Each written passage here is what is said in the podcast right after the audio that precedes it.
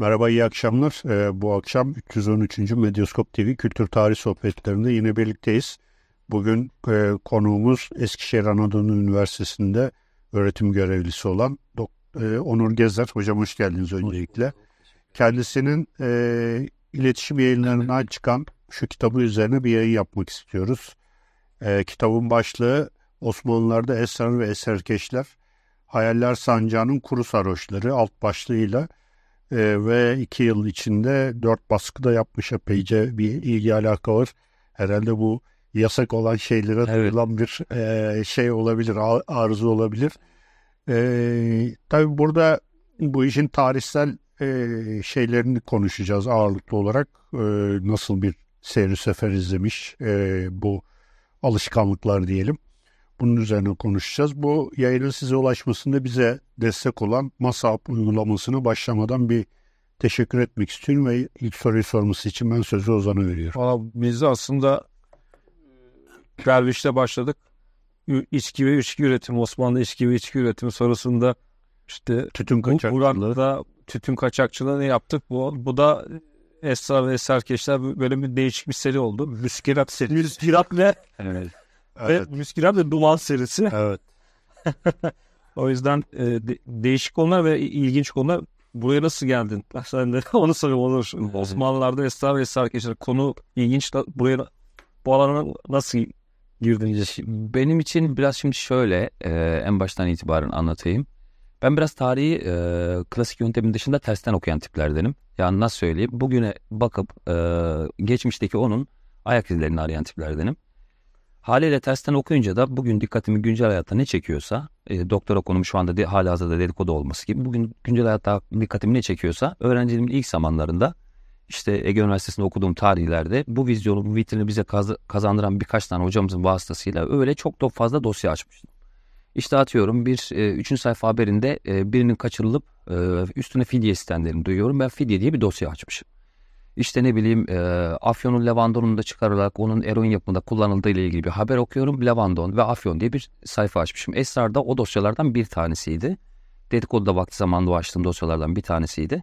Tersten bakıp e, daha çok yaşayanların şey e, ölülerin kendileriyle ilgili şeyler değil de e, yaşayanlarla ilgili şeyler söylemek istediğim için de güncel hayattan alıyorum konularımı. Bu da onlardan bir tanesiydi. E, güzel de bir çalışmaya döndüğünü düşünüyorum. En azından gelen tepkilerden anladığım kadarıyla. Hani bunun hakkını ben sonuçta teslim edemem ama e, bu da o dosyalarımdan bir tanesiydi. 9 Eylül e, Ege Üniversitesi'nde mezun olduktan sonra ki bu arada e, kitabın yayınlama sürecinde halihazırda e, haklı gerekçelerimden dolayı bir takım çok büyük bir teşekkür sayfası ayıramadım içerine. E, öncelikle bu vizyonu yani bu tip konuların da çok kıymetli olabileceğini ve tarihin sadece egemenlerin hikayesi olmadığını bize öğreten e, Cihan Özgün'e, Olcay Yapıcı Pullukçuoğlu'na, e, Mikail Acıpınar'a, Ege Üniversitesi'ndeki hocalarıma ayrıca teşekkür ederim. Bu yazım sürecinde de beni destekleyen işte e, çalıştığımız, beraber çalıştığımız mesai arkadaşları ve gönüllü arkadaşlarımız yap, yaptığımız Murat Kılıç gibi hocalarıma da çok teşekkür ederim. Bunun kısaca hikayesi bu kadar. E, haliyle e, çalışınca e, şimdi kimse bir kimyagere işte e, eve gidip Beal Glass'la e, çalışıp işte eve iş götürüp götürmediğini sormuyor ya da kimya ile arasındaki organik bağlantıyı sormuyor ama bir sosyal bilimci bir konu çalıştığı zaman illa onunla bir organik şey aranıyor ister istemez. İşte kullanıyor musun? Nereden çıktı bu konuya eriştin? İşte e, kin, nerelere gidiyorsun da böyle bir şeye tanık olduğun gibi çok fazla soru geliyor. Bu sadece e, gayet e, bilimsel bir merakla açılmış dosyalarımdan bir tanesiydi ki bundan süre bundan sonraki süreçte buna benzer şeyler çalışacağım muhtemelen. Her konuyla e, ismimin yan yana getirilmesi o anlamda biraz tehlikeli sonuçlar da doğurabilir. Şimdi mesela dedikodu çalışıyorsun. Evet yani hani o şimdi- da o da çok güzel bir konu. Yani. onu herkes yaptığı Akademik için dünyada dedikodu. Evet. onu herkes yaptığı için kimse bir beis görmüyor onda yani. Kimse işte adamı dedikoducuya çıkarmadılar henüz. Evet. Hocam şimdi e, kitabın girişinde de e, bahsediyorsunuz. Sarhoşluk hali doğuda kuru sarhoşluk diye şey yapıyor ve bu batıya doğru işte sulu sarhoşluk dediğimiz işte içki ve onun türevleri. Ya bu çok doğuya özgü bir şey anladığım kadarıyla. Yani böyle bir o tarihsel arka planı biraz e, anlatabilir misin? Çok affedersiniz.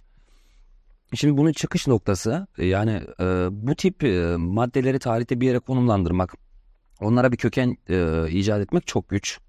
Yani kahvenin her coğrafyada farklı bir e, keşfedilme hikayesini dinlersiniz. Ya da ne bileyim Esrar'ın ya da ne bileyim Afyon'un. Ama genel itibariyle ilk e, keneviri üretip e, bir intoksikant olarak kullanılmadığı halinden bahsediyorum. Üretip bunu malzeme yapımında kullanmaya başlayan coğrafya Tayvan civarı. Oradan Çin üzerinden Hindistan'a gelmiş olmalı. Benim e, çıkardığım güzergah bu şekilde. Hindistan üzerinden de İran coğrafyasından doğunun tamamına yayılmış olmalı. Ki bu yayılma süreci içerisinde tabi bunun daha erken örnekleri olabilir. Gidip Anadolu'ya baktığınız zaman Friklerin bununla ilgili bir ekim biçim faaliyeti yürüttükleri ve malzeme ürettiklerini görürsünüz. Ee, evrensel manada bugünkü manada kullanımıyla ilişkin bir şey söylüyorum şu anda. Sonra buradan da e, Mısır üzerinden de batıya yayıldığına ilişkin bir harita okudum. Tabii ki bunun aksi iddia edilebilecek sonuçlar da çıkarabilir. Çıkarıl, çıkarılabilir muhakkak. Çünkü dediğim gibi başlangıçta bir maddeyi bir yere konumlandırmak, bir topluma ve bir zamana konumlandırmak ciddi bir mesai isteyen ve çok da e, sağlıklı sonuçlar verecek bir yaklaşım olmaz. Ama kültürün genelinin isimlendirilme şeklinden tutun da yöntemlerine kadar hepsinin neredeyse doğulu bir motife sahip oluyor olması bunun doğulu bir alt kültür. E, bu kültürel tanımda tartışılabilir tabii muhakkak. Doğulu bir alt kültür olduğuna ilişkin bir e, şey imaj uyandırdı bende ve ben de o şekilde konumlandırmayı tercih ettim. Çünkü işte ne bileyim e, isimlendirmelere bakıyoruz, kullanım biçimlerine bakıyoruz, yöntemlerine bakıyoruz. Bunun üzerine yazılmış edebiyata bakıyoruz. Bunun e, doğurduğu tepkilere karşı kültürel reflekslere bakıyoruz. Bunların büyük bir çoğunluğu doğulu ki doğuda bunlar yaşanırken batının henüz bu tip kullanımdan neredeyse haberi yok.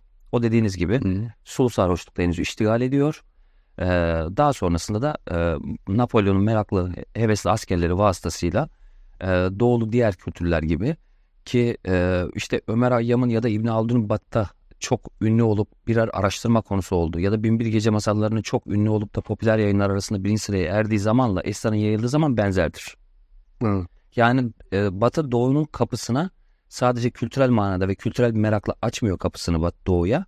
E, alışkanlıklar anlamında da açıyor.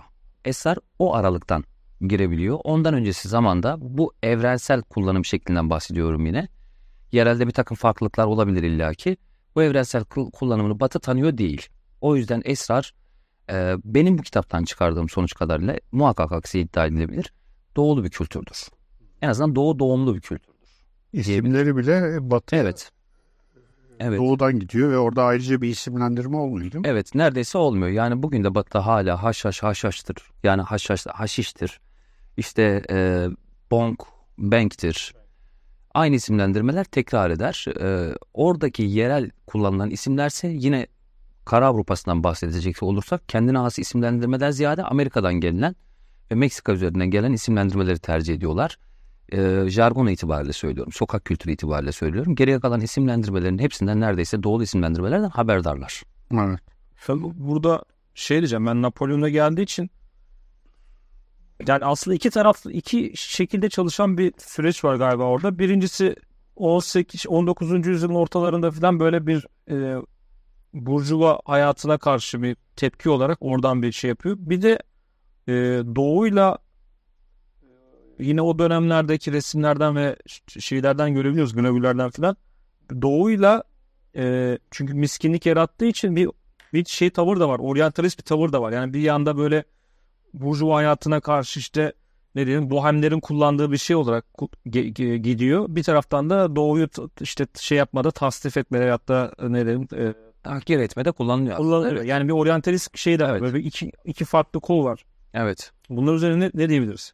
Yani şöyle e, kitabın bir bölümünde sanıyorum e, Gaucher'in öyle bir tarifini de vermiştim. Yani şarap onu hak edenlerin ve çalışanların haliyle biraz daha zengin sınıfın bir meşgalesi iken esrar avarelerin ve toplum dışı kalmış kişilerin e, kullandığı uyuşturucu şeklinde bir tarifi var. Bu aslında onların doğuya doğuya bakışlarıyla da ilintili bir haliyle bir şey. E, o konuda çok haklısınız.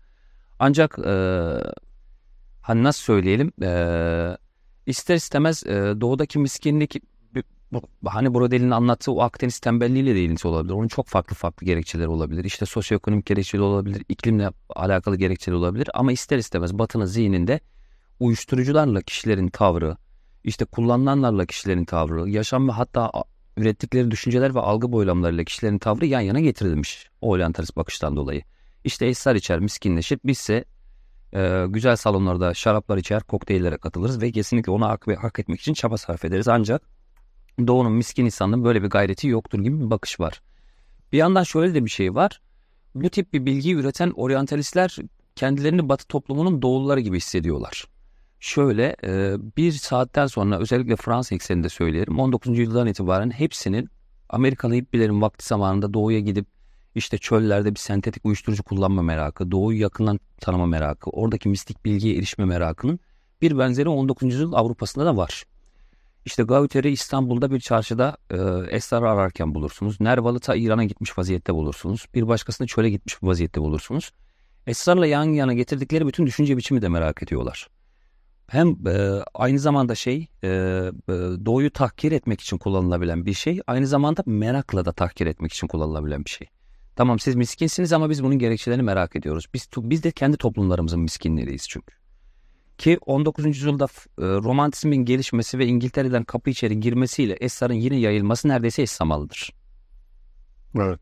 Ve e, esrar kullananların büyük bir çoğunda romantik kitlenin içerisindeki yazarlar olarak görürsünüz. Yani bu anlamda uyuşturucuların esrar uyuşturucu olarak tanımlayacaksak şimdiki kodekse göre uyuşturucuların düşünceleriyle e, düşüncelerin gelişmesinde e, içerisinde onun dinamiğin beslemesiyle de bir alakası var düşünceler tarihinin belki felsefe tarihinin tamamı bir de uyuşturucular gözünden tekrar okunmalıdır diye düşünmüştüm bunu yazarken mesela. Evet. Mesela sen bunları anlatırken benim aklıma Baudelaire geldi. Evet Baudelaire. Bo Baudelaire absent e, bağımlısı bir adam ve absent hani e, son derece güçlü bir e, içki ve içinde pelinotu olan bir şey. Evet. Ve o pelinotuyla birlikte işte neredeyse yüzde doksana varan alkol oranıyla falan filan bütün o esir, esirme halini falan kazandıran şey o. Bu şimdi dönecek olursak hocam Osmanlı e, dünyasını Osmanlılarda esrar kullanımı e, ile ilgili birçok kaynak var. Hatta işte bazı padişahların evet. kullandığını bizzat yazışmalarından biliyoruz. İşte siz zaten bunları yazmışsınız vesaire. E, bu, bu esrar kullanımı zaman zaman yasaklanıyor, zaman zaman işte serbest bırakılıyor vesaire. Bu e, bu maddenin kullanımında ne, ne gibi unsurlar yasaklamalara sebep oluyor ve nasıl e, belli bir süre zaten Osmanlı'da yasak üç gündür yani. Evet. Evet, padişahın ömrü. Evet. E, bu e, bu maddelerin kullanımında yasaklamalar ne, ne gibi hani motivasyonlarla yapılıyor? Bir de bunların tarikat bağlantıları da var tabii. Yani evet. bu madde evet. kullanımıyla tarikat ve tasavvuf bağlantısı da var. Biraz bunlara da isterseniz girelim. Şimdi 18. yüzyıla kadar katı bir yasaklanma ya da katı bir yasaklanmadan şunu kastediyorum. Doğrudan esra, esrariyede falan bir yasaklanmayla karşılaşmıyoruz. Ama bu demek değildir ki esrar serbestti. Ondan önce tütünü, işte kahvaneyi yasaklayan e, yasaklamaların tamamının içerisinde muhataplardan birisi de esrardı. Yani 4. Murat'ın tütünü yasaklamasındaki tütünü yasakladığında ortadan silinenlerden biri de esrar oldu. Nitekim yasağın ondan ondan sonraki süreçte biraz daha serbest, serbestiyet kazanıp ortaya çıktı çıkan şeyler arasında da yine esrar var. Onun için 18. yüzyıla kadar yani esrarın doğrudan muhatap alındığı metinlere kadar e, mükeyefata ilişkin yasaklamaların tamamının esrar kapsadığında bir ön kabul olarak şey yapmamız lazım, kabul etmemiz lazım. 18. yüzyıldan sonraki yasaklanma ise yine e, aslında Yine orada aslında doğrudan hedef esrar değil fakat esrar yoluyla merkezi sünni içtihat anlayışını bozup insanları dini yani itikadi anlamda insanların itikadını kirletilmesinden kaynaklanan bir tepki var. Şimdi kalenderiler bunu kullanıyorlar. Biliyorsunuz hala hazırda bir e, derviş sürüsü olarak oradan oraya hareket ederlerken kentlere girip dileniyorlar. Bazı zamanlarda e, köylerde dilenirken işte köyü beddua etmekle tehdit edip köye beddua etmekle, oraya büyü yapmakla tehdit edip oradan malzemeler falan alıyorlar halktan. Ve aynı zamanda onlara da sürekli e, işte fal bakmak gibi meziyetlerini sergilemeye çalışıyorlar ki bir, bir birkaç istikak alabilsinler. Hı hı. Çünkü yalın kat gezen insanlar sonuç itibariyle. Girdikleri bazı yerlerde e, esrarın etkisiyle umuru gaybi münkişif. Yani gelecekten haber veriyormuş gibi davranıyorlar. Haliyle halk da bunların e, bu tavrını bunlar evliya olmalı ki böyle şeyler biliyorlara yorup onlara doğru meyillenmeye başladığı zaman merkezi rahatsız ediyor.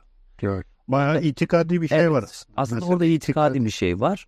E, kalenderilere zaten çok uzun zamandır ta- var olan kovuşturma bu sefer esrarı da içine alacak bir şeye dönüyor. Yani kalenderiler bunu içmeye devam edip de böyle bir tavır sergilemeselerdi esrar o kadar ilgi devletin ilgisini uyandırmazdı. Çünkü e, insanların henüz ihtiyaçlarının büyük bir çoğunluğunu doğanın kendilerine sundukları kadarıyla yetinerek karşıladıkları bir zamanda tıbbi bir de bir malzeme olabilen, işte aynı zamanda sizin bir ilaç olabi- olabilen, aynı zamanda işte kendi emaneti üzerinden ürettiğiniz geminin e, sicimine kadar her şeyini yaptığınız bir malzeme o kadar rahatsız edici bir şey değil. Ama kalenderiler bunu, bunun vasıtasıyla, devletin anladığı şekilde konuşuyorum, bunun vasıtasıyla başka şeyler keşfettim iddiasıyla insanların itikadını bozunca artık bir sorun olmaya başlıyor. Bir de peşi sıra e, 19. yüzyıldan itibaren kenevir Osmanlılar için stratejik bir ürün olma sınıfından çıkmaya başlıyor. Çünkü artık gelen gemiler metal ağırlıklı gemiler çok fazla e, kenevir e, üretmeyi ve o üretime ham madde olarak kenevir elde etmeyi gerektirecek ya- altyapılara sahip değiller. Haliyle artık bunu yasaklasak mı yasaklamasak mı diye düşünmeye başlıyorlar. Fakat Osmanlı bu süreçte günümüz toplumların büyük bir çoğundan daha rasyonel tavırlar sergiliyor. Yani sadece malzemenin küçük bir kısmı işte e, kalenderide sorunu da ortadan kalktıktan sonra toplumun çok küçük bir sınıfında ve Osmanlıların tanımına göre süfli bir sınıfında olmuş olması getirisi çok yüksek bir malzemeyi malzemeden vazgeçmeye değer mi? Osmanlı bunun için bir alan alıştırması daha yapıyor. İşte elçiliklere soruyor. Siz ne kadar üretiyorsunuz? Bundan ne elde ediyorsunuz? Neler üretiyorsunuz? Bugünkü kenevirin faydalarından Osmanlı bugünkü kadar e, yani modern bilimi şu anda haberdar olduğu ölçüde haberdar olsa hiç yasaklamaya kalkışmazdı. Trabzon dili bak sürekli şey yapıyor. Evet. Kenevir serbest bırakın falan filan. Ama şey endüstriyel anlamda ben de farklı bir fikirde değilim. Ee, tabii ki işin e, hem kriminal hem de e, ondan elde edilen çok küçük bir kısmının illegal e, hayatla ilgili şeyi ayrı bir platformda ayrıca bir tartışılabilir. Fakat endüstriyel konuda ben de hem fikrim yani o konuda. Tabii ki onun gerekçesi o mudur ondan emin değilim ama onu söyleyeyim. Evet.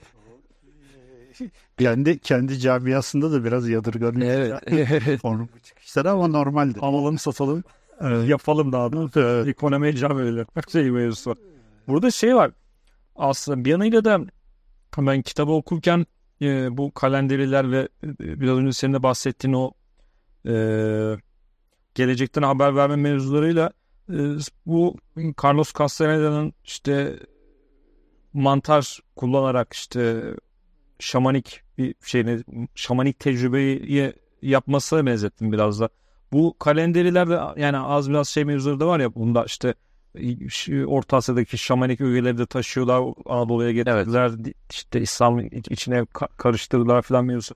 Bunda da böyle bir şey var mı Et- etki var mı yani e, şamanik böyle ögeler işte Esrar'ın getirdiği işte vizyon Evet. vizyon sağlaması falan Evet. bir şey bağlantı falan gö- görebildin mi yok? Muhakkak öyle bir beklentileri var. Şimdi e, modern bilim şöyle bir e, iddiası var. Tabii olayın e, fizyonomi anlamında uzmanı değilim. Yani zihindeki biyokimyasal süreçlerle ilgili uzman değilim. Fakat yazarken edindiğim, okuduğum kadarıyla şimdi e, normalde bizim zihni altyapımızda muhtemelen e, en ilkel zamanlarda ilk tükettiğimiz şeyler tohumlar olduğu için kenevire bir şeyimiz var. Kenevire ilişkin bir reseptörümüz var hiç kullanmamış olsak bile kenevire ilişkin bir reseptörümüz var.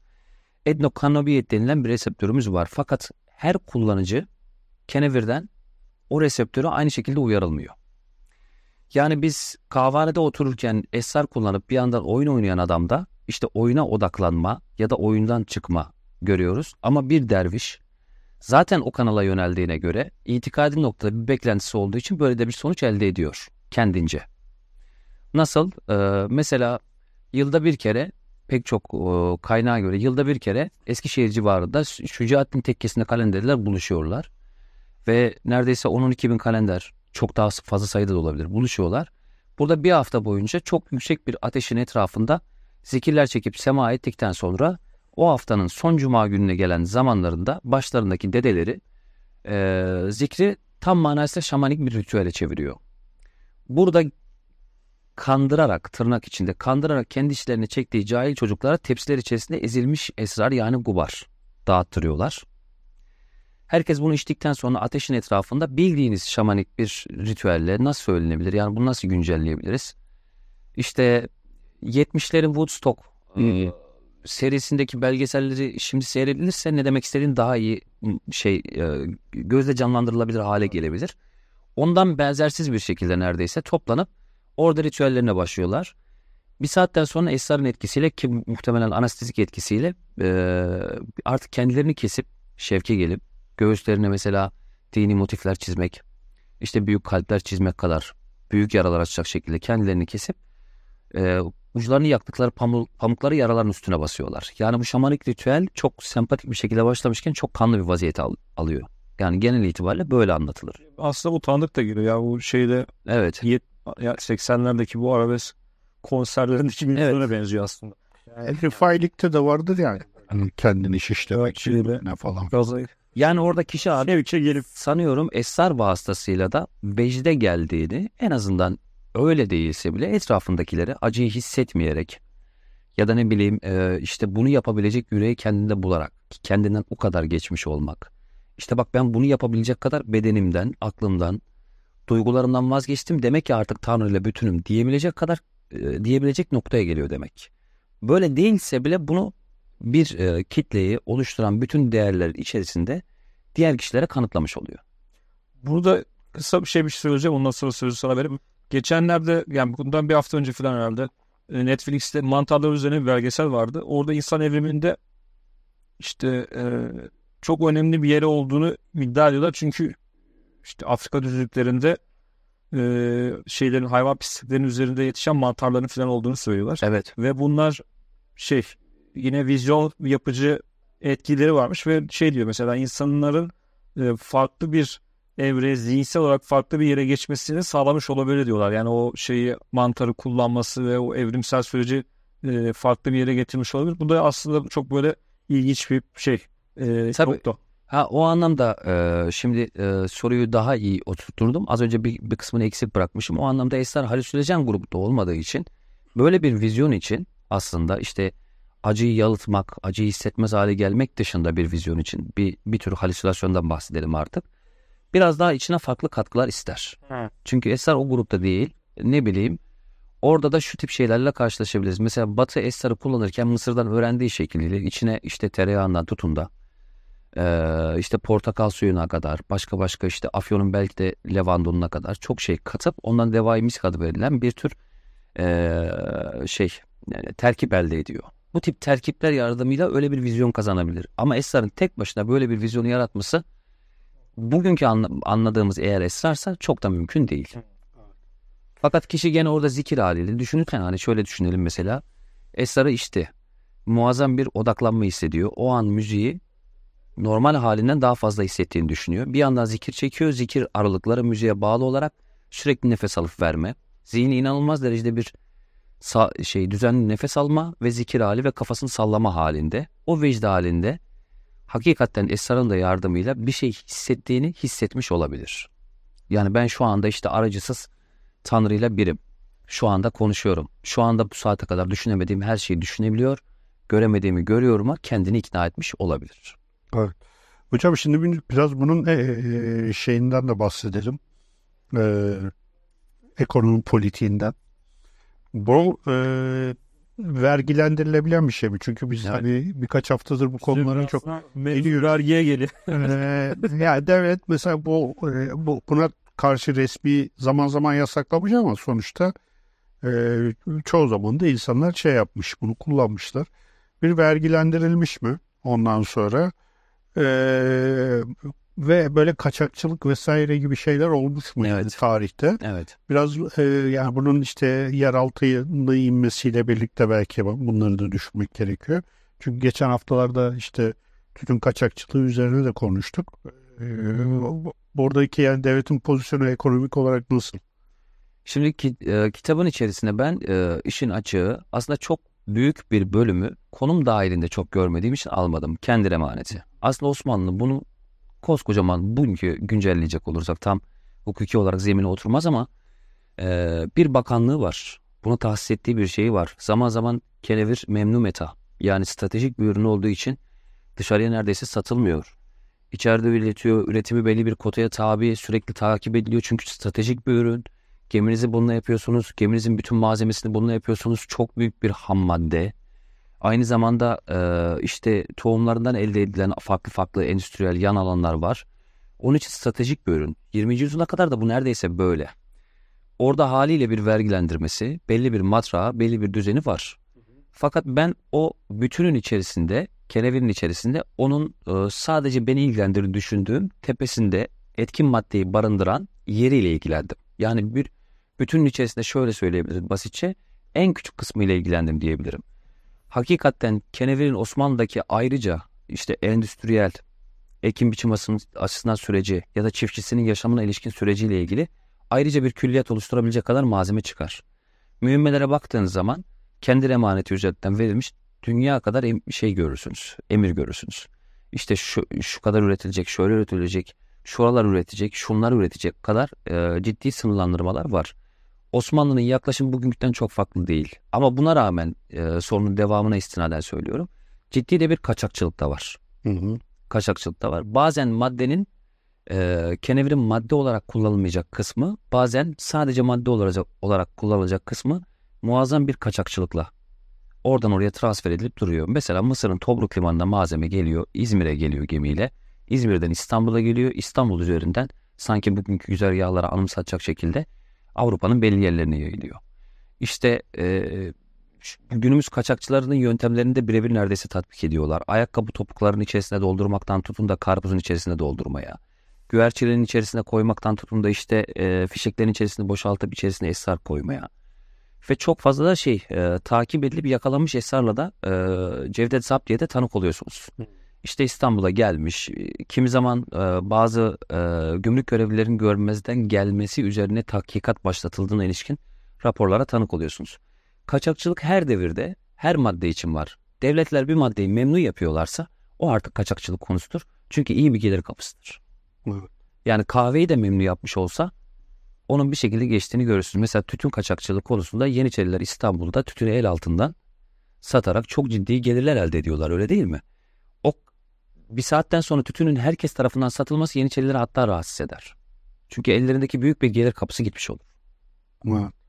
Kaçakçılık da var. Şeye de girmek gerekiyor. Çok böyle edebiyata da etkileri var. Evet. Aslında onu da e, konuşmak lazım. Yani özellikle divan divan edebiyatında esrar gerçekten esrar mı? Evet. Çünkü böyle ya bu esrar değil aslında orada ilahi aşk. Evet. Ben, İlahi aşk- ben, ben ifade var mesela. Hocam benim seçtiğim örneklerde esrar esrar.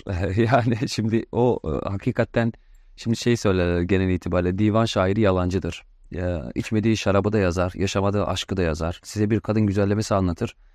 E, bir kadını görmüş olsanız o kadar iyi tarif edemezsiniz. Ama onun hayal dünyası bunlar için fazlasıyla müsaittir ki zaten edebiyatla iştigal ediyor. E, kendini de bu noktada geliştirmiş. Fakat benim seçtiğim örneklerde esrar esrar ki divancıların yaklaşımından bunu zaten net bir şekilde şöyle anlıyorsunuz. Yaklaşımı oldukça didaktik. Yani bugünün divanlarında geçen esrar, keyif vericilerin tamamına karşı her şeyi bir araya derleyip getirseniz ama temin işte bu malzemeyi neden kullanmamanıza e, ilişkin bir risalesi, Yeşilay'ın bir risalesine dönüşebilir çok rahatlıkla. Ama kullanmayanı yok mudur? Kullanıp bizzat esrardan kaynaklı mahlas alanı bile çok fazla sayılabilir. İşte Keyfi, Gubari, işte Melihi, işte ne bileyim Rayeki, Berşir Rayeki'den ismini almış gibi e, Enver'i kullanan çok fazla insan var. Evet. Muhakkak vardır hocam. vardır. Bu isimlendirmeler kendi bulundukları yerde arkadaşlarının da biraz yönlendirmesiyle olduğu için haliyle onun huyuna bir özelliğine, e, bir aksaklığına, bir gedikliğine istinaden olduğu için illaki bu tip bir şeyle de karşılaşabilir yani. Tiryaki manasında bir isimle de bulunabilir arasında yani. Ama e, edebiyatçıların hakikaten yaklaşımı e, burada edebiyatla işte felsefeyle esrarı yan yana getiren ya da esrar olmaksızın bunların olamayacağını düşünenlere, düşünenlere hayal kırıklığına uğratacak boyutta. Osmanlılar özelinde söylüyor. Ama Batı için bu konuşulabilir. Yani Batı'da mesela Napolyon'un askerleri götürdükten sonra önce entelektüeller arasında yayılıyor. Yayılanlar mesela Monroe hemen bir Club des Haşhaşin diye bir e, esrarkeşler kulübü kuruyor. Bunların içerisinde Gauter'den Baudelaire'e, Hugo'dan e, De, Delacroix'a, Eugène Delacroix'a kadar bugün e, dünya tarihine felsefesinden, sanatından, resiminden yön vermiş adamların tamamı içerisinde o denemeler esnasında var. Monroe'nun buradaki gerekçesi tıbbi gözlem yapmak ve buna bağlı olarak psikolojik bir e, kaynak ortaya koyabilmek. Yani sen esrar içtikten sonra çıkacak aleti ruhiye üzerine bir şeyler karalamayı planlıyor fakat o kullanıcılar için öyle değil. Resmen keyif ortaklığı. Pimadan Otel'de Fransa'da böyle bir kültür oluşturuyorlar. Ancak Osmanlı'da özellikle divancılar için söylüyorum, yazarlar için söylüyorum. Ne felsefi bir görüşle, ne felsefi bir üretimle, ne yasal manada bir üretimle esrar üreti katalizör olarak yan yana getirilmemiş. Tam aksine e, oldukça tepki. E, işte bunu ancak süfli sınıflar içer. Siz böyle rezilsiniz. Divan şiirlerinin özeti bu şekilde. Siz böyle rezilsiniz. İşte bers içen ahmaktır. Afyon içen e, bilmem nedir. Esrar içen işte ne, bilmem şeyini yesin gibi çok sert tahkir edici ve onları topluma dışlayıcı bir e, ifade biçimiyle karşılaşırsınız. Genel itibariyle böyle. Şey de ilginç bir şey yani e, Batı kafası da ilginç bir şey mesela Aldous Huxley'nin Evet. e, kend- dünyası. a- algı algı kapıları diye bir şey var metni var bu metin şey üzerine kendisi yan, yan, yanılmıyorsam hat- yanlış hatırlamıyorsam man, ya mantar kullanıyor ya LSD Evet. kullanıyor ve al, kullandıktan sonra e, gördüklerini şey ses kaydını alıyor anlatıyor ve ondan sonra bunu yazıyor yani böyle bir şey de var. Yani bunun üzerinden nasıl düşünebiliriz nasıl e, bunlar bizi nereye götürür hatta şeyin nedir bildiğimiz Doors grubunun Evet. ismi de oradan geliyor yani. Evet, oradaki şey e, kap oradaki do- algı kapılarındaki kapı yani. Onun çölde çok fazla uyuşturucu deneyimleri var Jim Morrison'ın. Oradan gruba verdiği bir şey. Ee, şöyle bir nokta var. Ee, onun şu şekilde ben de yazarken hayırdına vardım. Ee, Batı Doğu'nun bunun yoluyla elde ettiği fikirlerin peşinden gitme hevesi olduğu için acaba diyor. Yani bu onların üret işte çölden çıkardıkları fikirlerin menşei bu olabilir mi? Doğudaysa bunu kullananlar tarih boyunca hep var olduğu, hep de aşağılanan sınıflarda oldukları için hiçbir zaman ciddi bir araştırmanın, bu tip bir merakın konusu olmamış. Zaten bunu kullanan süfli sınıftan adamdır. Siz bunu kullanarak herhangi bir fikre bir şeye erişemezseniz, fikre erişmek istiyorsanız işte e, medrese eğitimi alırsınız, daha ciddi işler yaparsınız, şunu yaparsınız, bunu yaparsınız vesaire. Ama doğru yolu bu değil. Doğu, batının yaklaşımındaysa dediğim gibi e, hepsinde görürsün işte Walter Benjamin'de görürsünüz uyuşturucu denemelerini, bir köşeye çekilip özellikle afyon denemelerini. İşte Baudelaire'de görürsünüz sahte cennetlerde, özellikle yine afyon ağırlıklı denemelerini. İşte Gauter'de görürsünüz tip köşe İstanbul'da gelir, normalde vatandaşın girmeye çekineceği eser kahvenesi olan izbe bir sokağa girer ve e, ma- şey ister. İşte bugünkü tabirle o zamanın torbacılarından malzeme getirmesini ister kendine ve gözlemlerini ve hatta içtikten sonra e, Boğaz'da seyahat ederken tecrübelerini yazar. Nerval'de görürsünüz, pek çoğunda görürsünüz. Doğuyla, Doğu'nun düşüncesiyle bunu biraz yan yana getirdikleri için zihinsel olarak aslında bugün biz de bu algıya sahibiz. Hı hı. Mesela Hindistan'daki Satular hala hala hazırda içerler ve biz onların e, bu dünyanın nimetlerini reddediyor oluşlarına biraz da bunu içiyor olmalarına ya da ne bileyim bununla eriştikleri sırlardan biliyormuş gibi düşünürüz bu tip bir düşüncenin arkasına sığındığı zaman gayet legal ve gayet sempatik bir şey haline de gelebiliyor insanlar için. O düşüncenin bir benzeri Osmanlı dünyasına dönük olarak Avrupa'dan o zaman var. İşte Jim Morrison de dediğiniz gibi örnekte işte çöle gider, LSD dener. Kendince çölde belki de bundan 2000 yıl önce o çöldeyken hiçbir uyarıcı almaksızın bazı şeyleri düşünebilmiş insanların düşünebileceğini, e, düşündüklerini düşünebileceğini den hareketle o tecrübenin içerisine girer. Sonucu bilmem ne olur ama e, genel itibariyle böylesi bir merakla da besleniyor bu iş. Evet. Hocam şimdi bu e, yasak e, zaman zaman yasaklanıyor, zaman zaman e, serbest bırakılıyor dedik. E, bunun cezası nasıl? Yani ne, ne olmuş yani diyelim yasak döneminde siz yakalandınız ve Evet. bu yani burada e, bir e, nasıl söyleyeyim bir tutarlık var mı yoksa bunlar böyle işte döneme göre değişen e, bir yanı mı var? Biraz bunlarla ilgili de hani Evet. E, konuşalım istiyoruz. Hocam sizin az önce çok güzel ifade ettiğiniz gibi yasak padişahla yaşat dediniz. Hani hakikaten esrar içinde böyle bir durum var. Son yüzyılda nispeten daha ılımlı bir havanın estiğini görüyoruz. Ama ondan öncesinde esrar kalenderilerle yan yana getirilip kalenderilerde itikat olarak merkez için mimli oldukları için ölüm cezası. Çünkü yasaklama metninin içerisinde Şeyhülislam'a sorup şöyle bir fetva alınıyor. Umuru gaybiye münkeşif olup insanları itikattan saptıran işte gonca namıyla bir bitkiyle, gonca ısrar, gonca namıyla bir bitkiyle insanları itikattan saptıranların şöyle şöyle yapılmalı ve hatta öldürülmeli ve hatta öldürülmesi sevaptır. Çünkü orada söylediği şey esrar yoluyla orada ulaştıkları kafa Tanrı'nın buyruğuna muhalefet etmek. Evet. Haliyle orada tabii ki çok fazla böyle öldürülme vakasıyla karşılaşmıyorsunuz. Küreye vuruyorlar, şey yapıyorlar. Ama kalenderiler üzerinde zaten kalenderilere bir e, tepki var. Esrar işin açığı bunun bahanesi oluyor. Ama 19. yüzyıl, 20. yüzyılda işte eczaneler şu kadar alabilir. Bu kotayı ihlal edenler şöyle cezalandırılsın gibi çok ufak cezalar var. E, işte e, tedip etmek yani onu terbiye etmeye ilişkin cezalar var. Orada bir ölüm şey söz konusu değil. Sonuç itibariyle e, devlet e, kanunlarını alırken dini kaydeleri de ister istemez dikkat ediyor. Tam manasıyla bunlara riayet etmemesine rağmen dikkat ediyor. Osmanlılar e, İslam hukukundaki boşluğa rağmen esrarın haramlığı konusunda bir anlaşma halindeler. Evet. Yani peygamberin her iç, e, sarhoş edici içkidir, içki de haramdır hadisine istinaden Kur'an'daki içkiyi yasaklayan ayetle bunu ilintileyip esrarı da haram sınıfının içerisine almışlar. Haliyle yaptırım tabii Kur'an'da buna ilişkin bir hat yok. Haliyle tazir cezası uygulanacak. Tazir de sizin elinizde. Bu da dönem dönem değişebilir. Bugün esrar içen e, topluma esrar içmiş ve ciddi zarar vermiştir. Padişah olduğunuzu düşünerek söylüyorum bunu. Adamı sadece tokatlatıp gönderebilirsiniz. Ertesi bir padişah 50 sopa vurup gönderir. Ertesi bir padişah hapse de attırabilir. Çünkü tazir hükü, e, hükümdarın eline bırakılmış ceza biçimidir. Kur'an'da çünkü esrar da yok. Esrar ilişkin bir had cezası da yok. Yani zinada olduğu gibi esrar içeni yakalayın ve ona kesinlikle 50 sopa vurun gibi bir ceza yok. Esrarın esamesi dahi okumuyor. Fiyas. Evet kıyasla çıkarıyor ve ama haramlığı noktasında buna rağmen anlaşmışlar.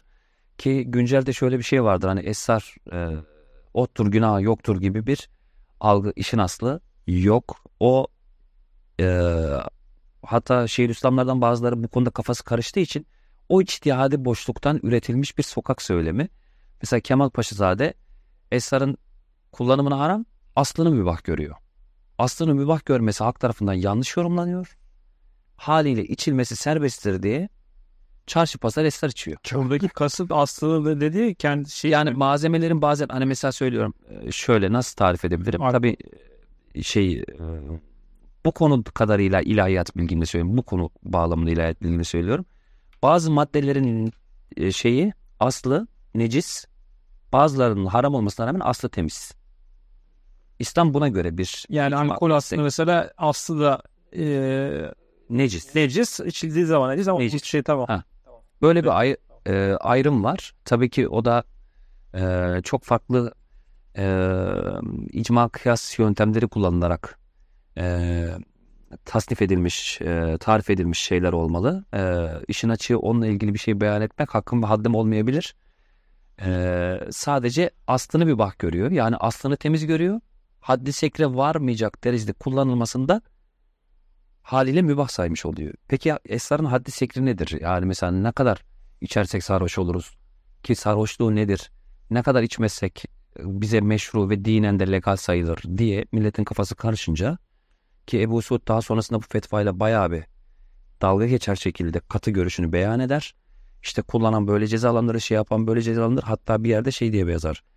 İşte esrara eee, serbest deyin dedin ey müftüyü zaman. Zamanın müftüsü esrara serbest dedin. Bade-i Gülgün'a ne dersin? Yani sen esrara serbest dediğine göre yarın bir gün içkiye de helal diyeceksin herhalde. Gibisinden hem dalga ve hicve alıcı bir tavrı var. Üstüne onu düzelten de bir e, fetvası var. Ama Osmanlı fetvaya istinaden hareket ediyor. E, bu- İki- İkinci Beyazıt e, mevzusu var. evet. Ya. Tarihte e, sık sık karşımıza çıkar. Onun bizzat kendi yazdığı mektubu var değil mi? Bu evet ben İçiyor hocam. Ee, işte çok şişmanım zayıflamaya çalışıyorum falan gibi. Sağlık işçi, Be, sağlık Be- Beyazıt'ı veli kendisi ama e, böyle Ama şeyle ilk ge- herhalde Fatih'in hayattayken e, Evet. gençliği döneminde böyle bir e, şifa niyetine bir anlamda belki. Evet. Bugün tabii şimdi biz bunları böyle şey yapıyoruz falan ama ya şimdi o günün dünyasında yani tıp dediği şey doğada ne varsa onları kullanarak Aslında hani bu kadar basit hocam. evet e, çok kategorik düşünüyorsun. Evet. Ya e, birisi ona o şekilde hani belki e, bir tavsiyede bulunmuş. Bu mesela hani bir şey olur. Böyle bir e, tepki de topları ya işte koskoca Osmanlı padişahı yapar Evet. bir şey der miymiş falan filan diye. Ama, Ama böyle de bir gerçek. için kullandığı için. Sağ, Bir de tamamen bizim e, algımızla alakalı hocam. Hiç onların böyle bir algısı ve böyle bir dünyaları yok yani. Çok Evet. ilginç bir şekilde yani. Koskoca Osmanlı padişahı yapar mı? Neler yapar yani? Hem de neler yapar. E, şimdi mesleki anlamda tarihçinin işi oradan bir e, yargıçlık edasıyla Evet. iyiler kötüler çıkarmak olmadığı için ben sadece olaya e, gördüğüm kadarıyla yaklaşıyorum ama sokaktaki insanın birini idealize etme, onu böyle bir e, evliya sınıfına koyma, onu tertemiz pürüpak bir insan değilmişçesine şey sayma gibi refleksi olduğu için ki bu refleks de inanılmaz derecede aslında çok açık söyleyeceğim 200'ce bir refleks. Kendisine ecdat seçerken genellikle Fatih seçer ama e, birinci Mustafa'dan kimse ecdat diye bahsetmez. Ya da ne bileyim e, avlanırken pek çok insanın keyfe gider ölmesine sebep olmuş 4. Mehmet'ten kimse hiç Ya kimse genç Osman olmak genç, istemez. genç olmak, Osman olmak istemez ama Fatih muhakkak şeydir yani. Baş kate- şey kategorinin en zirvesindedir. Çünkü başarılıdır. Ee, haliyle oradaki insanlar bile kendilerine böyle davranmazlarken, kendilerini hatadan bilirlerken, bir kusurdan bilirken, üstüne üstelik inanç olarak da böyle bir altyapıya sahipken biz onlara farklı farklı kıyafetler biçiyoruz. Osmanlı padişahı içer mi? Gayet de içer. Yani gerek amacı tıbbi olabilir, olabilir. Çünkü bilmek zorunda değil. Bade de içer. Bade de içer. Bilmek de zorunda değil. Hal, Halil İnalcı'nın kitabı var işte Evet. ya. Has bahçesi A- Aşık Taraf. Ya hocam Şeyhülislam'da bakın böyle algı yok. Yani Şanizade bir e, devletin resmi vakayünisti olarak normalde tabip. E, ihtida etmiş bir Yahudi olarak tabip. Şanizade tebabet kitaplarından bir yerde e, şarabın tıbbi maksatlı nasıl kullanabileceğini anlatıyor. Bilimle yani bir bilimsel yöntemle dini sınırı çok iyi çizebilmiş kafalar aslında. Bizde şimdi o meziyet yok. Şimdi e, güncelleyelim bu konuyu. Şöyle günümüze güncelleyelim. E, domuz yemek haramdır ama onun yağından üretilmiş bir kalp stendini taktırmak suç mudur? Hı.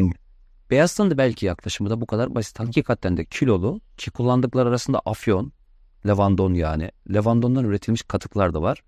Bunlar çok uzunca bir müddet insanı yedirir. Sonrasında tam tersine inanılmaz derecede zayıflatır. Gerçekten etrafındakiler uzun vadede seyrettikleri e, işte bağımlılardan çıkardıkları sonuç görsel manada bu olabilir. Bilimsel bir yönetime vakıf olmak zorunda da değiller. Haliyle ona etrafındakiler işte yanındaki şair e, şuara takımından arkadaşları Amasya'dayken böyle bir şeyi tavsiye etmiş olabilirler. Evet.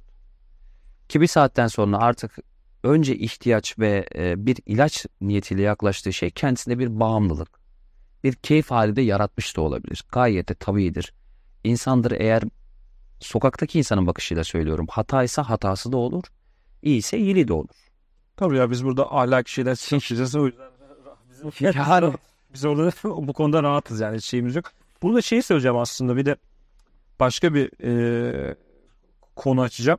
Bu biraz önce bu argo mevzuları falan da konuşunca mesela o günkü e, kullanılan kullanılan kelimelerle bugün e, kullanılan kelimeler argo bir sürekliliği var mı? Mesela mesela gubar dedin hala evet. İfadele kullanılıyor Evet. mesela onlar. Mesela o, o tarz şeyler var mı? Var hocam. Yani şey e, sonuç itibariyle hani e, devletler hukuki olarak e, son bulabiliyorlar. Fakat kültür bir süreklilik esasına dayalı şekilde devam ediyor. Orada o kitle var olduğu sürece. Esrar'ın bugün en bunlardan haberdar olmayan ortamında kullanılan jargon bile belki de bundan 100 yıl önce İstanbul'da Tahtakale'de bir kahvehanede kullanılan jargonla birebir belki de aynıdır. O kadar bir süreklilik var. Yani bu işin tabiri caizse tırnak içinde kallavisi o jargonu bilir. işte e, Esrar'ın birinci sınıf olanla verdiği ismi bilir. işte sarı kızı bilir, ampesi bilir. İşte o gün kahvehanede kullanılan lugat neyse onun jargonunu bilir. Çünkü saklanmak durumunda kalan, yer altına inmek zorunda kalan pek çok alışkanlık kendi içinde bir jargon, kendi içerisinde bir haberleşme dili üretmek zorunda. O haberleş, haberleşme dili de belki de güncel dili unutursunuz ama altta kalan korkuyla yaratılmış haberleşme dilini unutmazsınız. Hala da kullanır. Yani Osmanlı'da sokaktaki torba tutan adamı da torbacı diye anıyor. Bugün de torbacısın adam torbacı diye anıyor. Hani bu adam getirip de bir torbanın içerisinde tombala çektirilmiş gibi birilerine bir şey veriyor değil. Çok farklı yöntem, çok daha gelişmiş yöntemleri vardır muhtemelen ama hala torba ifadesini kullanıyor. Ne bileyim sigarasını sardığı malzemeye hala çarşaf ifadesini kullanıyor. İçerken hala buna bank diyebiliyor, haşiş diyebiliyor. Arapça ve Farsça bilmediği halde. Bu kültürde ister istemez bir süreklilik var. Bunu yaşatmada da özellikle e, e, Bektaşileri, Bektaşi Yeniçeri kahvanelerini, daha sonra Esrar kahvaneleri dönülen kahvaneleri, Tiryakiler Çarşısı'ndaki kahvaneleri ayrıca bir yere koymak lazım. Onlar e, bu bilginin resmen birer tekke gibi taşıyıcısı olmuşlar. Kültüründe. Yani bugün belki böyle e, köylük bir yerde 60 yaşlarında e, hala keyfe keder ya da ne bileyim ağrıları için farklı farklı gerekçeler olabilir. Sonuç itibariyle onun ahlak ölçüsünü kendisi belirtir. Bir adamdan e, Esrar kahvanesinde 1920'lerin Esrar kahvanesinde söylenen bir Bektaşi Gülbengi'ni dinleyebilirsiniz. Hani böyle bir şeye ben e, denk gelmedim ama e, süreklilik açısından söylüyorum. Dinleyebilirsiniz. Yani adam ona vakıfsa İstanbul'da bir dönem gelmiş bir Esrar kahvanesinde bulunmuşsa o te, onu hala terennüm ediyordur kullanırken. Ki e, Bektaşilerin bu noktadaki Esrar kahvanelerinde ürettiği gülbanklar çok çok Türkçeler mesela. Yani çok sokak dili. İşte herkes tarafından çok anlaşılır. Bir mani tekerlemesi düzleminde haliyle akılda kalıcı olarak devirden devire teslim edilmiş olması lazım. Var. Burada ha, sen söyle Şimdi esrar kahveleri onu, onu ben de esrar kahvelerinden bahsedince e, işte bu Salah Birsel'in mesela kahveler kitabında uzunca bir bölüm işte e, Eminönü'ndeki Esrar Kahvesi. Sadece Eminönü'nde yok. Üsküdar'da falan evet. da var. Ee, ve işte mesela e, Neyzen Tevfik zaten buraların e, müdavimi vesaire. E, ve gerçekten hani e, yani bugün girmeye korkarız hatta bir evet. büyük olasılıkla girsek bitleneceğimiz yerler falan böyle evet. çok gayri sıhhi yerler. Ama mesela e, şunu da anlıyoruz ki yani 100 yılın neredeyse 1930'lara 40'lara kadar İstanbul'da evet. esrar kahveleri var ve bu kahveler öyle çok da tahkikata falan uğramamış. Burada herhalde bir paradigma değişimi bu Amerika'daki evet. yasaklar işte evet. Değil mi dünyadaki haşhaş yasakları, afyon yasakları. Yani neler yani mesela şeydeki gibi Amsterdam'daki gibi kafe shop'tan nasıl şeyler yani ona da hiç alakası yok muhtemelen. Rezil yerler. Şimdi şey e, Esrar e, özellikle e, tekkelerden e, daha nasıl, nasıl söyleyelim şöyle tarif edelim. Hani Zülfiyar'a da dokunmayalım. E, yozlaşmış tekkelerdeki kültürü kahvaneye birebir taşıyor. Kahvaneye bir Esrar kahvanesine girdiğimiz zaman çok muhtemel 1860'larda şu anda bir Esrar kahvanesine giriyor olalım. Karşılaşacağımız sahne, sahne şu. Tıpkı bir tekkedeki gibi bir de de bir baba post oturmuş. Yanına gidiyoruz. Önce içeceğimiz miktardaki esrarın parasını ona ödüyoruz. Sonrasında o ocakçı işaret ediyor. Ocakçı bizi verdiğimiz para karşılığında olan esrarı lüleye dolduruyor kabağa. Yani bugünkü bonktan çok farklı bir şey düşünmeyin. Ona dolduruyor. Su kabağı. Evet su kabağı yapıyor. Susaktan yapılıyor. Sonra dedeye getiriyor. Dede bunu bir ateşte körükleyip bundan bir nefes aldıktan sonra hemen Bektaşi Gülbangeni çekiyor. Sonra bize uzatıyor bize uzatıyor. Sonra etrafındakileri uzatıyor. Ve içeri girdiğimiz yer işte sedir. Dumandan artık böyle rutubetten, nemden çıkmaz sokaklarda ve izbe yerler olduğu için sokağın kendisine neredeyse pislik tutmuş durağanlıktan. Camlar temizlenmemiş çünkü dışarıdan görünmemeye ihtiyacımız var. Olabildiğinde saklı olmaya ihtiyacımız var. Her an bir kolluk kuvvetiyle karşılaşabiliriz. Ki mahallede zaten dışlanan takımdayız. Olabildiğine izbe dışarıdan baktığımız zaman depo görüntüsünde karanlık bir yer. Biz orada e, ücretini verdiğimiz, e, ücreti mukabilinde e, tükettiğimiz esrardan sonra eğer sunulursa bir parça ekmek, belki sunulursa bir parça çay ve çorbamızı içip ücretimizi verip dışarı çıkıyoruz. İçerideki artık Osmanlı'nın sufli sınıftan diye tanıtıp işe esrar içmekten başka hiçbir şey olmayan, hayatı boyunca bir meslek yapmamış ya da uzmanlaşma gerektirecek mesleklerden herhangi biriyle iştigal etmemiş bir tanesi. İçerideki bir tanesi. O üç günde orada kalır, beş günde orada kalır, dışarıya çıkar, esrar parası için bazen suça karışabilir ya da uzmanlık gerektirmeyen işlerden birini yapar. Birinin e, hamallık yapıp ürünü taşır, taşır, hemen kahvanesine koşar, ücretini verir, esrarını içtikten sonra orada yatmaya devam eder. Bu arada benim kitapta yazdığım esrar keşler Osmanlı'nın tanımına göre ki Osmanlı'nın dilini kullandım. Haliyle bu biraz da e, eleştiriyle de karşılandı. Şu anlamda eleştiriyle karşılandı. Benim esrara, esrar keşlere ilişkin bir ön yargım olduğu e, düşüncesine kapıldı insanlar. Yani benim e, tarihten herhangi bir figürü sevmek ya da ondan nefret etmek gibi bir yaklaşımım e, olması zaten sağlıklı sonuç vermez. Herhangi bir maddeyle organik bağımın olması da nesnel sonuçlara ulaşmamı engeller. Ben burada tamamen Osmanlı dilini kullandım.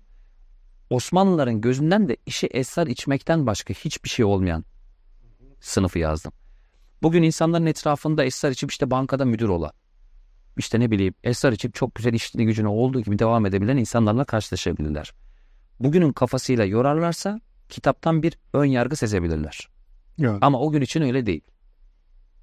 Adam eviyle maddi bağını kesmiş. Kıyıda kenarda bir yerde kalıyor. Bekarhan ve odalarında kalıyor ya da kahvanede kalıyor.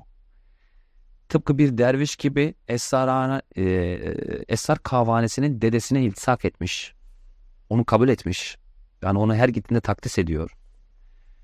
Kıyıda köşede çalışırken 3-5 kuruş ne bulursa e, yaptığı küçük hizmetler karşısında ne bulursa Esrar kahvanesine koşuyor. Bir ailesi yok. Bir şey yok. Bu sınıftan bahsettim.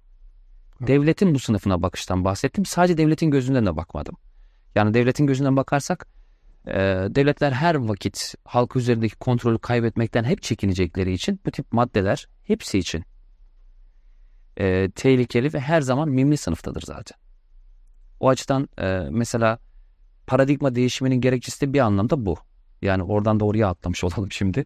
Baya kalabalık konuştuk kusura bakmayın. Estağfurullah. Ee, 1937'ye kadar e, Amerika'da e, dünyanın yeni kıtasında kenevirin ekilmemesinden suçlu bulunan insanlar oluyordu.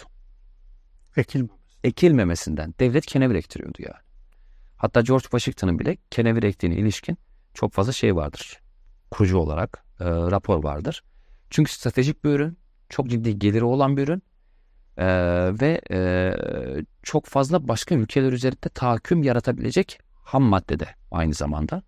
Fakat bu paradigma petrolün keşfi, petrolden üretilen e, malzemelerin keşfi, onun sanayisinin ve sektörün ilerlemesine bağlı olarak ilginç bir şekilde buna bir komple olarak yaklaşan da illaki olur. İlginç bir şekilde giderek fikirler değişmeye başlıyor. Birden 4 metrelik ağacın 3 metresi sorun olmuyor da yani 3 metresi o zamana kadar sanki hiçbir işe yaramamış da son 1 metredeki o da sadece bir türün 1 metresindeki etkin madde ve bunu kullanan insanlar birden sorun olmaya başlıyorlar. Ki bunlar adli olarak da ciddi sorunlar değiller. Yani bugün Dünya Sağlık Örgütü'nün uyuşturucu kullanımına bağlı olarak uyuşturucu ve suç ilişkisi tablosu yan yana getirilecek olsa alkol başı şeker. Yani işte trafik kazaları, cinayetler, şunlar da bunlar da e, bir e, faktör olarak, etkileyen olarak neredeyse başı çeker. Esrarla ilgili bu kadar sus kaydına rastlayamazsınız. Çünkü uyuşturucunun kendisi, uyuşturucu olarak tanımlıyorum ama Osmanlı da böyle tanımlamıyor. Uyuşturucunun kendisi zaten bir defa suç işlemekten alıkoyacak şekilde pasifize etmek üzerine Evet. bir kabiliyeti var. Yani esrarı içtim, işte e, kafam çok değişti, elime bıçak alacağım, alsam acaba beş kişiyi mi öldürsem? Elinizi kaldırabilecek misiniz ki acaba bunu yapabilirsiniz? Tam tersi miskinleştiriyor. miskinleştiriyor. Ama birdenbire şey değişiyor ve 1937'ye gelene kadar ondan önceki 40 yıl 50 yıl içerisinde her yazılan reçetede kesinlikle kanabiyet içerikli bir ilaçla biz karşılaşırken giderek bu ilaçların 20'lerden itibaren azaldığını görüyoruz. En son 0.4'e düşüyor yüzdelik dilimde. 37'de tıbbi kullanımı da yasaklanıyor. Mesela Ee, bu Amerika için hakikaten beklenmedik bir şey. 37'den sonra artık uluslararası bir sorun haline getiriliyor. Çünkü ben tıbbi olarak da yasakladım ama bana malzeme geliyor. İsveç'te, Belçika'da, Norveç'te işte orası da burası da bu halkanın içerisine girerek kendi ülkelerinde bunu yasaklamak zorunda kalacakları bir algı işin açığı icat ediliyor. Çünkü e, esrarı bir kenara çıkaralım. Sadece kenevirden bahsedecek olursak kenevir bugün de dahil tek başına petrokimya sanayi tamamen bitirebilir. Tek başına bitirir. Ve bir ülkeyi tek başına kalkındırabilir. Yani Abdurrahman Dilifak Evet. evet. ama hakikaten öyle hani bir bir dönüm e, kenevir e, 25 dönüm ormandan daha fazla oksijen üretir. Bir dönüm kenevirden üreteceğiniz yaprak bir e, sayfa e, 7 kere dönebilir. Onun 3 katı kadar ormandan o yaprağı elde edebilirsiniz ve o 3 kere dönebilir. İşte neredeyse liflerinden bir çelikten daha sağlam 9 kat daha sağlam malzeme elde edebilirsiniz. İşte tohumlarından ayrı şey elde edersiniz. Şundan ayrı şey elde, edersiniz. İlaç sanayinde medikal manada çok ciddi kullanabilirsiniz. Petrolden ne üretiliyorsa esrar aynısını üretmeniz için size imkan verir. Ki bunlar daha bilinen kısımları. Kenevir. Evet yani bu şu anlamda bilinen kısımları. Modern bilimin bu noktada gelebildiği yer burası. Mesela esrarı açıyor. Kimyasına bakıyor. 460'ı geçkin bileşeninden haberdar. Bunların en etkin maddesinin sadece bir tane tetrahidrokanabiyot olduğunu biliyor. O etkin maddenin bir kişideki hastalıktan kaynaklı kronik spazmı nasıl geçirdiğini, geçirdiğini biliyor ama nasıl geçirdiğini bilmiyor. Daha bilinen faydalarından bahsediyorum. Çok kısa bilinen faydalarından bahsediyorum ki esrarı çıkardığımız zaman kenevirin e, faydaları hakikaten ayrı bir e, çalışmanın konusu olabilir. Mesela Osmanlı da buna böyle yaklaşmış. Evet evet ticari olarak Evet yani zaten dedin gemi gemi yapımında gemi Tabii. konusunda Yani şimdi yasaklayacak mesela e, bakıyor çok küçük bir kesim için böyle bir şey yasaklayacak. Ya biz yasaklayacağız da biz bunu yıllarca kendi emaneti bir bakanlık üzerinden ürettik. Bundan çok ciddi faydalar elde ettik. Bazen sattık bazen savaş zamanı satın aldık. Yasaklayalım da işte 3-5 tane kullanan yüzünden yasaklamadan önce bir soralım bakalım. Ta bütün dış elçiliklerine nerede elçiliği varsa hepsine soruyor. Siz üretiyor musunuz? Üretiyorsunuz. Ne kadar elde ediyorsunuz? Ürettikten sonra bunları ne için tüketiyorsunuz? Bundan nasıl faydalanılır? Hariciye, e, hariciyeden bu belgeleri alıyor, tercüme ettirdikten sonra bakıyor. İşte e, kimi ülke ekilmeyen ülkeye bile sormuş. Ya bizim iklimimiz müsait değil, biz ekmiyoruz. Haliyle bundan bir faydamız, bir zararımız da yok. Hani haberiniz olsun. Bunlara sonucunda bir yol takip ediyor. Bugünkü devletler gibi ne ahlaki açıdan tek başına ee, ne de e, sadece yasaklar ve hukuk çerçevesinden bakmıyor olaya. Resmen burada bir bilimsel akıl yürütüyor. Yani bugün de çok küçük bir kesimi için bu kadar büyük bir ekonomideki malzemenin yani ya hakikaten özellikle petrol için savaşılan bir dünyada insanların çok fazla enerjiye ihtiyaç duyduğu bir dünyada çok fazla ye- enerji için yeni yeni alternatiflere başvurmak oldu, zorunda olduğu bir dünyada ki bugün bunları konuşuyoruz da e, 50 yıl sonra insanlar şunu söyleyebilir hocam. Yani e, serbest olduğunda hani pek çok anlamda en azından üretim olarak, uyuşturucu olarak söylemiyorum. Serbest olduğunda ya insanlar neleri konuşmuş aslında diyebilirler. Çünkü dünya kaynakları insanları kenevirden faydalanmaya mecbur kılacak. Evet. Gerek iklimli olsun gerek şeyli olsun. Hocam yavaş yavaş toparlayalım. tabii şunu da söylemek gerekiyor. Evet. Biz programda tarihsel şeyleri konuştuk. Yani şey için demiyorum. Uyuşturucu kullanmak sağlığa zararlıdır. Evet. Kesinlikle Evet. kullanmayın. Sigara içmeyiz. Ayrıca onun konuda şey yapmak. Evet. Sigara da çok böyle Evet. Burada konuşulmayan mevzulardan bir tanesi. Yani mesela devletler izin veriyor ama çok büyük bir Evet. çok büyük bir sorun. Çok büyük bir sorun. Cidden hani sağlık yarattığı o e, dışsal zararlar filan. Onlar da hiç görünmeyen şeyler. Sigara içmeyen birisi olarak rahat konuşuyorsun. Ondan kaynaklı kanserleri tedavi etmiyorlar artık yani. O yüzden uyuşturucu Evet. e, sağlığa zararlıdır. Kesinlikle kullanmayın. Hani bunu gülerek söylüyoruz belki hani e, tam aksini düşündüğümüz e, hissine kapılabilirler. Ben kesinlikle bu kanaatteyim ama yani. Bak gene gülerek söyledim. Hocam yavaş yavaş toparlayalım. Bugün böyle e, aslında yavaş yavaş bütün dünyada da e, bazı şeylerin, bazı fikirlerin değişmeye başladığı bir zaman diliminde biz e, geçmişe bakarak e, bir e, uyuşturucu maddenin e, Osmanlı dünyasında nasıl algılandığı üzerine e, bir yayın gerçekleştirmeye çalıştık. Sizin son olarak söylemek istediğiniz bir şey varsa alalım ve daha sonra da yayını kapatalım. Evet yani e, Ozan hocamla aynı fikirdeyim. E, kesinlikle. İşin şakası bir yana hakikaten e, yani insana e, suni bir yoldan doğal bir bitki olmasına rağmen gerçi şey kokain ham maddesi sonuç itibariyle doğaldır. Eğer ona bakacak olursak tamam kimyevi süreçlerden geçiyor ki bugün Esrar da Esrar için aynı şeyi söyleyebilirim. Tamamen kimyevi süreçlerden geçiyor. E, suni yoldan bir e, duygunun peşine düşmek her halükarda insan için risklidir. Çünkü bedava peynir derler ya fare kapanında olur. İşte bir şey kullanayım kendimi çok iyi hissederim işte ne bileyim tıpta mucize beklentisi gibi şeyler hep böyle olur ya. Mesela bir ilaç içeyim sabaha 10 kilo vereyim. Oralardan biraz uzak durmakta fayda var. Onun dışında e, bilimsel olarak, bilimsel açıdan her şey bilimin konusudur, inceleme konusudur. Ee, tabii ki e, bildiğimiz şeylerle baş edebiliriz. Onun için bilmeye, araştırmaya, konu ne olursa olsun devam etmeliyiz evet. deyip bir tavsiyede, bir tavsiyede bulunmuş olayım. evet, e, bugün 313. Ee, Medyaskop TV Kültür Tarih Sohbetlerinde Onur Gezer'le birlikteydik. Kendisinin iletişim yayınlarına çıkan kitabı gene şöyle bir göstereyim. E, ve dördüncü baskısını yapan Osmanlılarda Esrar ve Eserkeşler Hayaller Sancağı'nın Kuru Sarhoşları başlıklı kitabı üzerine bir yayın yapmaya çalıştık. Bizi izlediğiniz için teşekkür ediyoruz. Yayını kapatmadan bize destek olan Masal uygulamasına da Tekrardan teşekkür ederim ve iyi akşamlar dilerim.